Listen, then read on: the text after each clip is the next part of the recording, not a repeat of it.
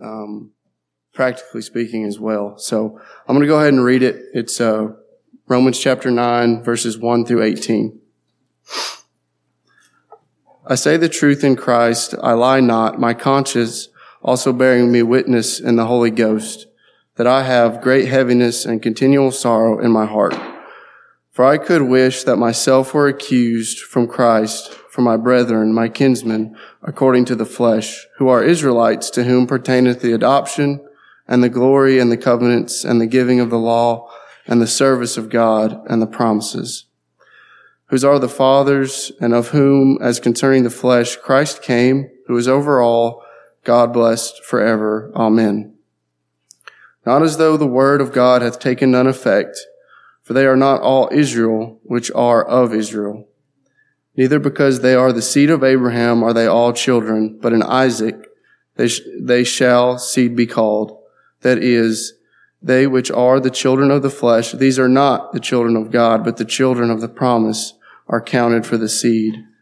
For this is the word of the promise at this time, I will come and Sarah will have a son. And not only this, but when Rebekah also had conceived by one, even by our father Isaac. For the children, being not yet born, neither having done any good or evil, that the purpose of God according to the election might stand not of works, but of him that calleth. It was said unto her, the elder shall serve the younger, as it is written, Jacob have I loved, but Esau have I hated. What shall we say then? Is there unrighteousness with God? God forbid. For he saith to Moses, I will have mercy on whom I will have mercy, and I will have compassion on whom I will have compassion. So then it is not of him that willeth, nor of him that runneth, but of God that showeth mercy. For the scripture saith unto Pharaoh, even for the same purpose have I raised thee up, that I might show thee, in, that I may show my power in thee, that my name might be declared throughout all the earth. Therefore hath he mercy on whom he will have mercy, and on whom he will hardeneth. Um, so, like I was saying, um, I want to look at two objections uh, in this chapter. Um, in the previous chapter, in chapter eight, um, we looked at um, how we're justified, um, how how we have benefits that that come along with with our bodies, our old bodies being put to death, uh, and our new bodies are, are brought to life because of the shed blood of Christ Jesus. Um, and how nothing can separate us um, because of the shed blood of Christ Jesus. Nothing can separate us from our great Redeemer's love, um, which displays God's faithfulness uh, to His people, which um, I think is a good way to segue into chapter nine. Um, as as Paul goes on into chapter nine, we, we start talking about predestination uh, of God's children, um, and that's where we find the first objection. Um, so objection number one, and this is in um, this is in verses six through thirteen. Um, did God break His promise to His people, or um, another way you could say, is the word of God made void? So I'm going to read. I'm going to read those verses um, six through thirteen really quick, um, starting in verse six. There, not as though the word of God hath taken none effect for they are not of Israel, which are of Israel. Neither because they are the seed of Abraham are they all children, but in Isaac shall thy seed be called. That is, they are, they, that is, they which are the children of the flesh. These are not the children of God, but the children of the promise are counted for the seed. For this is the word of promise. At this time will I come, Sarah will have a son. Not only this, but when Rebekah had conceived by one, even by our father Isaac, for the children, being not yet born, neither having done any good or evil. That is the purpose of God according to election, according to election might stand, not of works, but of him that calleth. It was said unto her, the elder shall serve the youngest, as it is written, Jacob have I loved, but Esau have I hated. So we see there the, the first objection. And what's interesting to me uh, about this chapter is these are objections that, that Paul is raising himself, um, questions that Paul is raising himself because he he foresees these as being natural objections um, to the truth that he's preaching about here, to the truth that he's expounding upon. Um, he recognizes these as being natural objections that um, Israelites um, will will raise um, as he's as he's going through and beginning to talk about predestination and and the the saving work of Christ not being just for Israel, but also being opened up um, to Gentiles as well. Um, and so he's raising these objections. So again, objection number one: Did God break His promise to His people? Um, the short answer is, is no. Um, but the there, there's more that we can pull out of that objection, and I think that there's some practical application that we can pull out of there as well. Um, so God's people are are much more than just an ethnicity or a um, or, or, who you're related to, and we see that in in verse six. Not as though the word of God hath taken none effect, for they are not all Israel which are of Israel. Um, talking about being um, in the uh, nationhood of Israel, um, that does not mean that you are outside of Christ's um, sacrifice, and it doesn't mean that you're inside of Christ's sacrifice. But Christ's sacrifice for His people was just that; it was for His people, um, those that were predestined. Um, and I want to I want to flip over to uh, Galatians chapter four.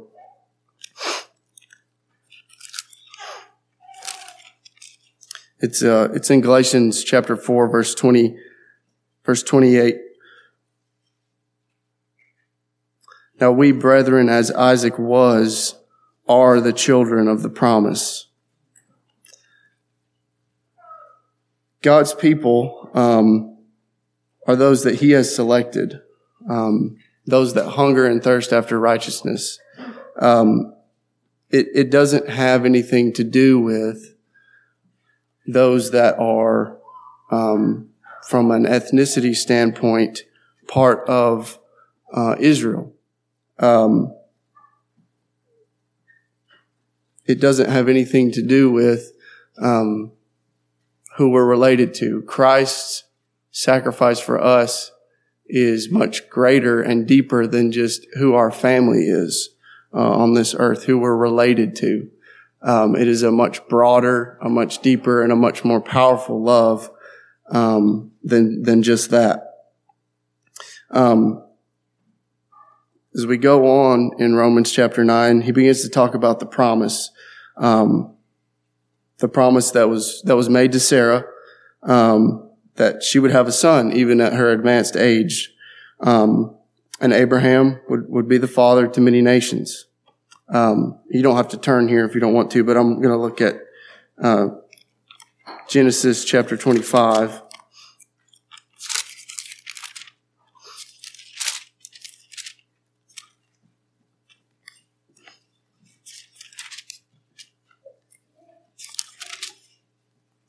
I'm just going to read verse uh, verse 23.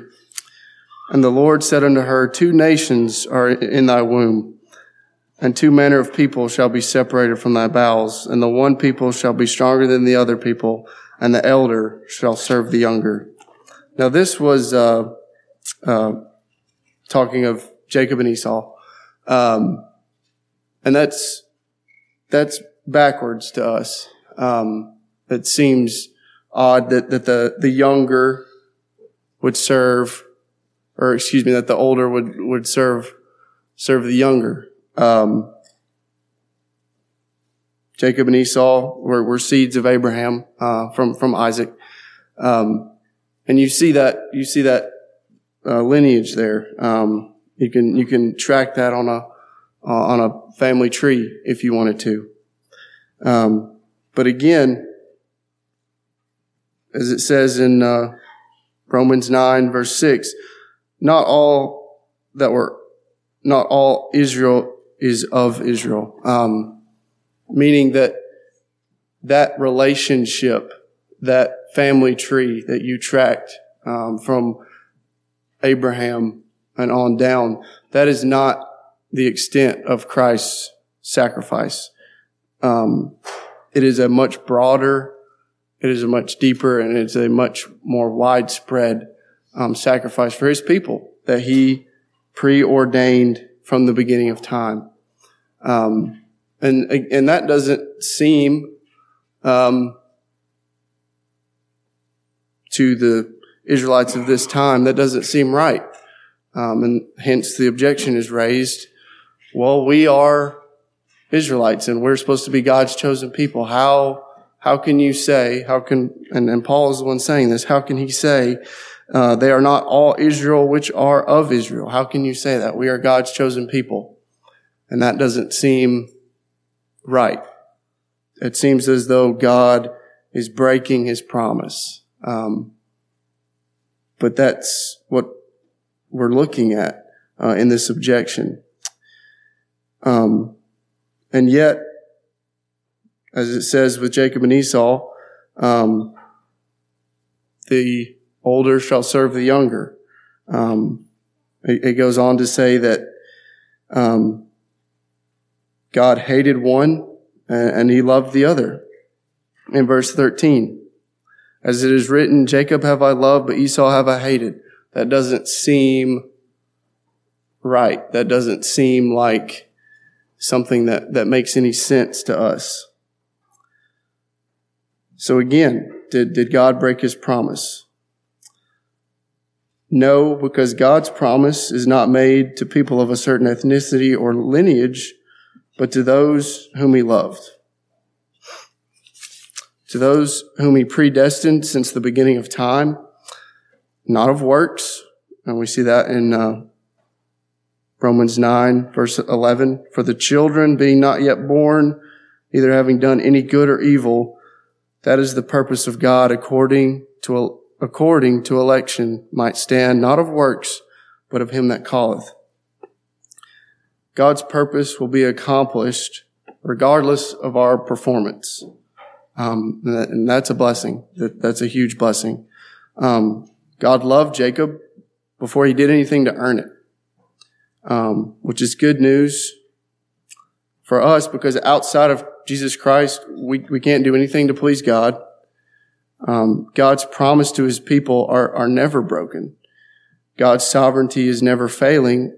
And again, this is good news for us because I, I don't, I don't know about you guys, but I'm, I'm not related to Abraham. There's no family tree where, where I am included.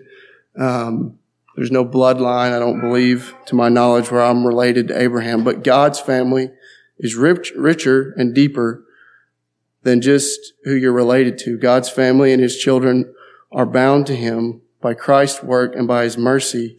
Um, we have been made part of the sacrifice that, that Christ um, did for us. Um, and again, it, it, seems backwards. It, it seems, um, and we can kind of infer that from the objection that's raised. It doesn't seem fair, but that's because God's purpose is is oftentimes different than ours, and not what we would, not what we would expect. But God's works God works all things together for good for those that love Him. Now we, we saw that in, in Romans, uh, chapter 8, uh, verse 29. Why, why does He work all things, um, together for good? Because He's sovereign and, and He's in control.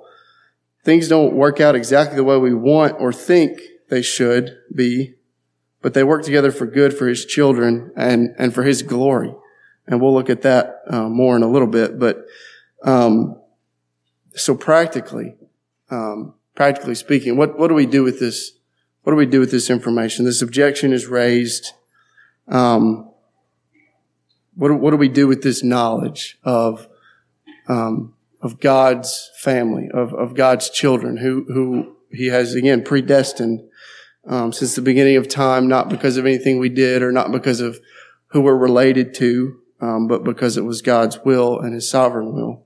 So practically, what, what do we do with this? Well, first of all, um, we thank God for saving us. Um, if if we are His children and this knowledge of Him choosing us since uh, since the beginning of time, um, we we give thanks for that. Uh, and next, um, we rest in his providence for selecting us and not letting us go. So we allow that knowledge to humble us. We give thanks for it. And then we can use that knowledge um, as a as a hiding place, as as a place that we can rest in, in knowing that, as we saw in uh, chapter eight, there's nothing that can separate us from Christ's love, and because we are a part of that, because He has chosen us outside of anything that we did, we can rest in that providence.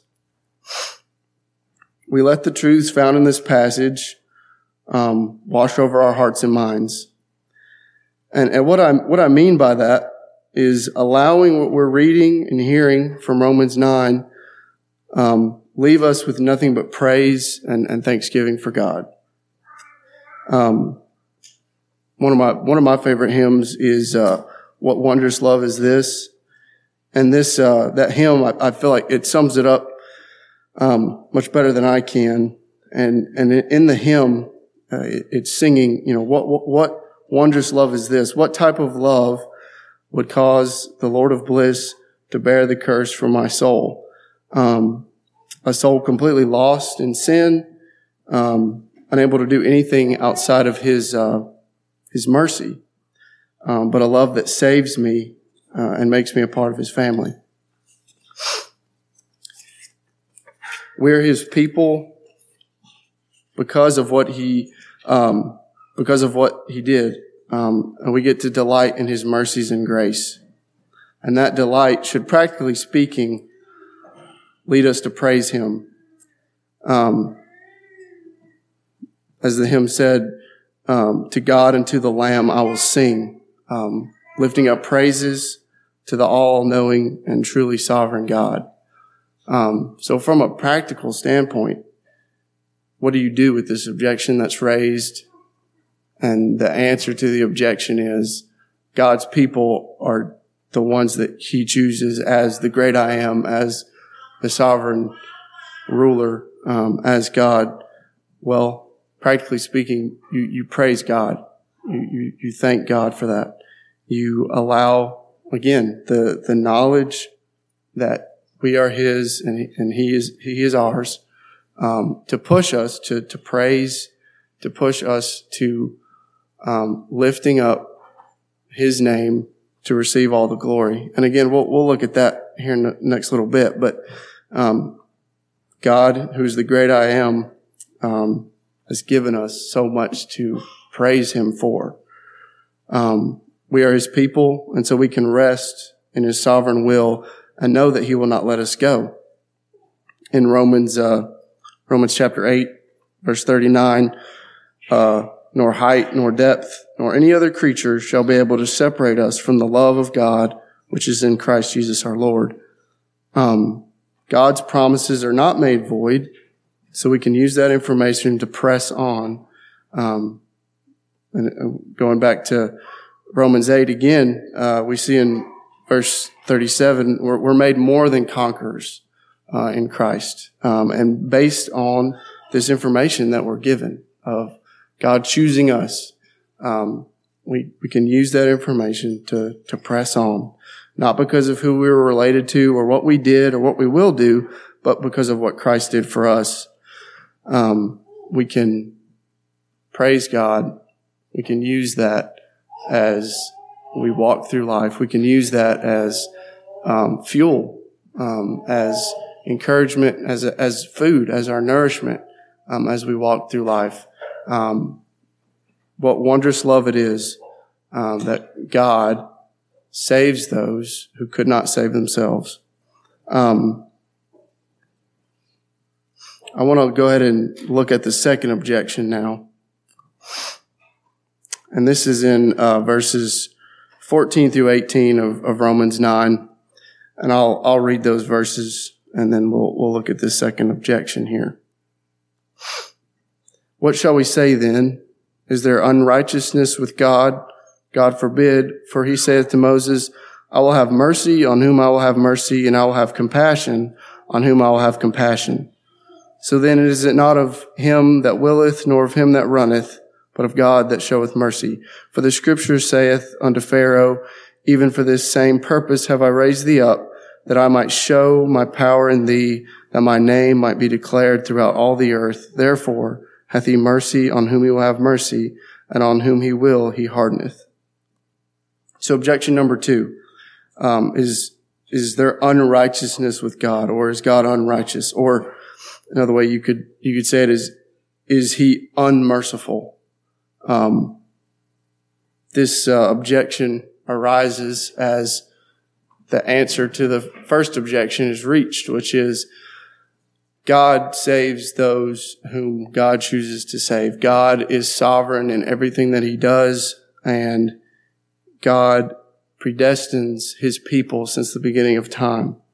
So, again, that raises the second objection, which is how could God do this based on um, someone never having done anything wrong, never having done anything to um, displease God.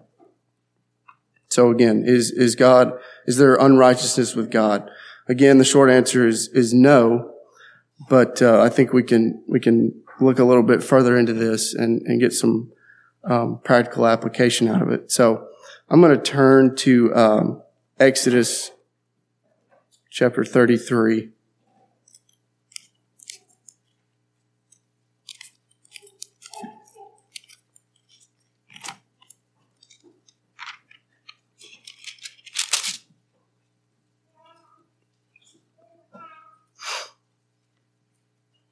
And I'm going to be reading uh, verses 19 through 23.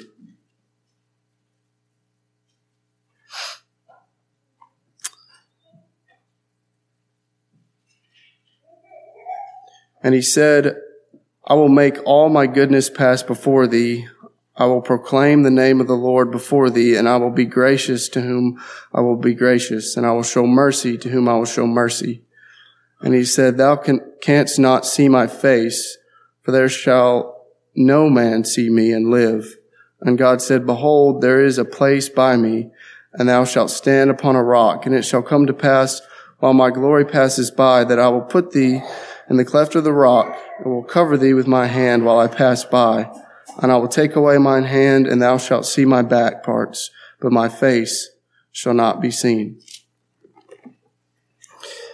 So the great I am, the, the knower of all things, he will have mercy on whom he will have mercy. Um, and for his children, that, that's a powerful thought. Um, for his children, knowing that he will place us uh, in the cleft of the rock and cover us with his hand, um, that that's our food. Again, that's that's our nourishment as we go through life's troubles and sorrows. Knowing that as his children, as his people, um, he is a very merciful God. Um, uh, powerful, yes. He's sovereign, yes. But he's also a mer- merciful and righteous God. Um, and we know this because he tells us. Um, the scriptures is full of, of passages um, about God's mercy and his his care and and his um, attention to his people and their needs. Um, one passage I want to flip to, and this is um, probably a, a familiar one is in uh, Lamentations.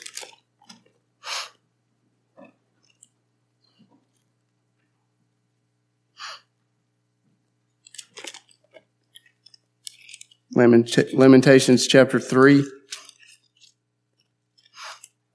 I'm going to read uh, verses 21 through 32.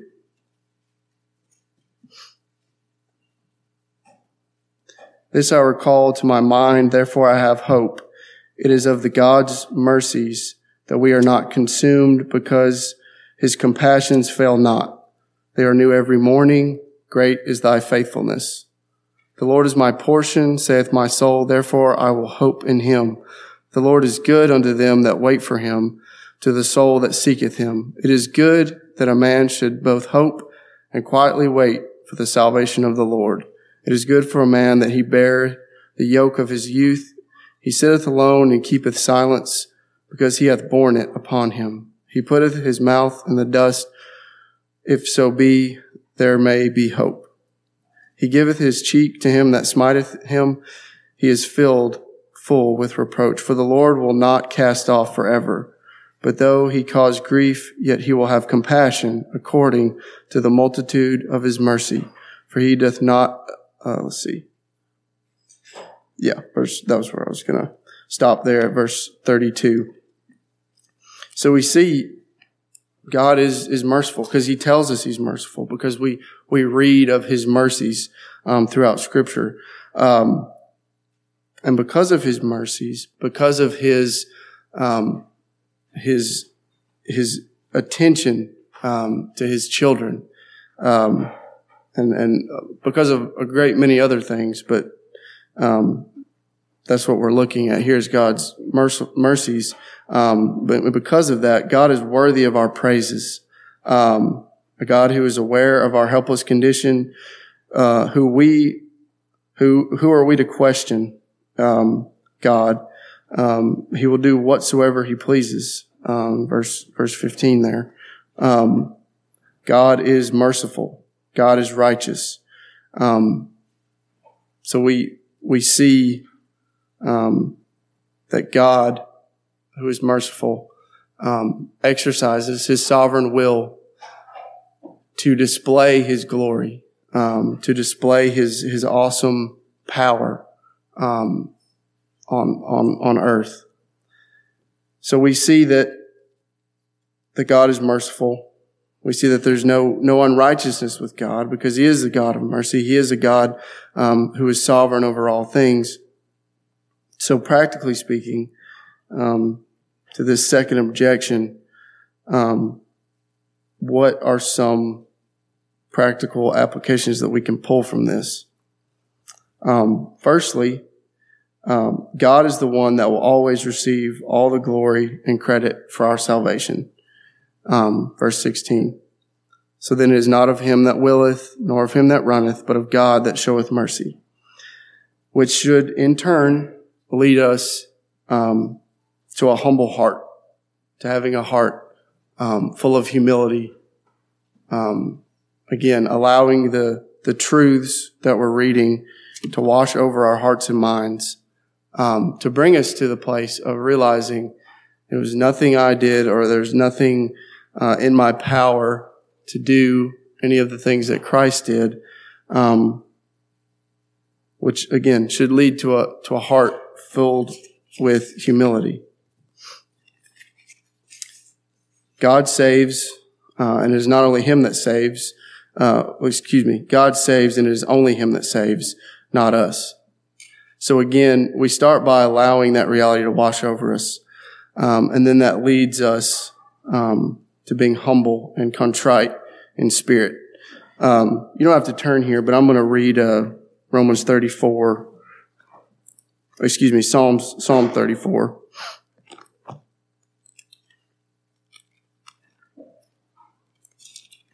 Verse 18.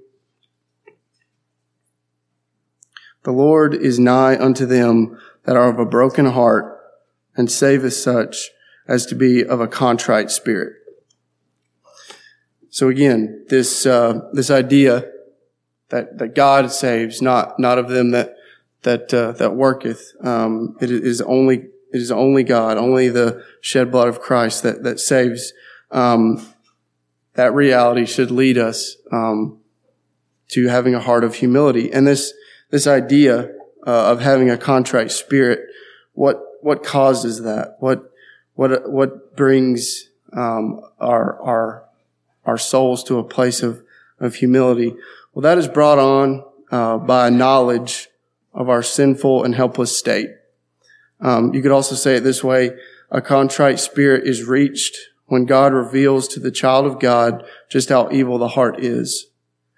When the objections of, oh, well, God must be unjust or God is not keeping his promises to me are truly revealed to be false, then the realization of our own helplessness sets in when our objections are crushed and when the walls of our own self-sufficiency are torn down, we become contrite of spirit and we are humbled because we realize the truth revealed in his word and, and those times of God crushing us can, can be hard when God is revealing um, the truth to us and, and, humbling us. They can be difficult times, Um, but I'm willing to bet that for everyone here, they can also say that those times when they felt the presence of God the most.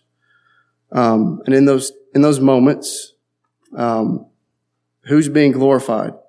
God is.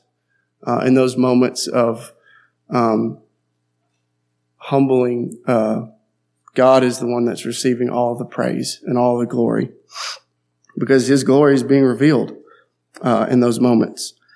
Um, and in those moments, what, what lifts us up is the glory of God that God has revealed to us. Um, and we see that in verses uh, 17 and 18 of, of Romans 9. Um, God talks about Pharaoh, um, this, this mighty, mighty um, ruler here on earth that, that God uses to display his power, that God uses um, to display his, his authority over, over everything. And, excuse me, in those moments, God is showing and displaying his power.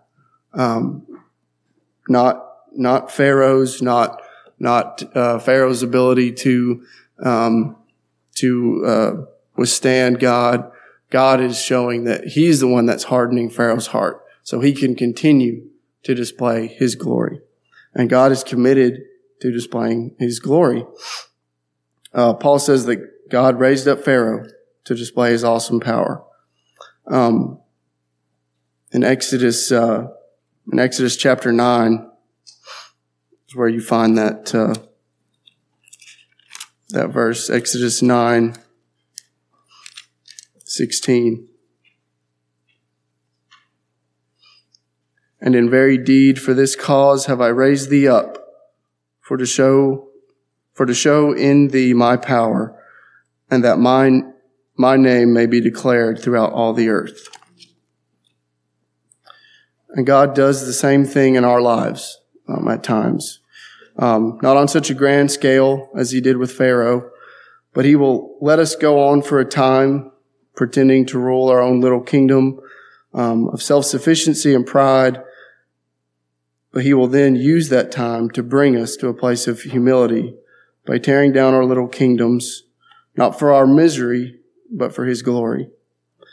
So again, um, as we look at this second objection here, the the practical uh, application um, is to allow it to humble us um, to a place of realization that God is the one who saves, and outside of outside of God, outside of Christ, I can do nothing. Um, and allowing that humility um, to keep us from leaning on our own um, self sufficiency, but to lean on God for everything because He is the one that has saved us and given us everything, um, and not leaning on our own understanding, but leaning on Christ. Um, I hope this was a, a, blessing to you all. I really, um, I really enjoyed my time uh, in Romans nine. Um, I encourage you to go spend time uh, in this chapter as well. There's lots of uh, there's lots of rich and um, powerful realities found in this chapter um, that are that are very encouraging um, as you as you read them and and dwell on them and meditate on them. They are uh, very very rich passages. But uh, that's all I have for this afternoon. So thank you.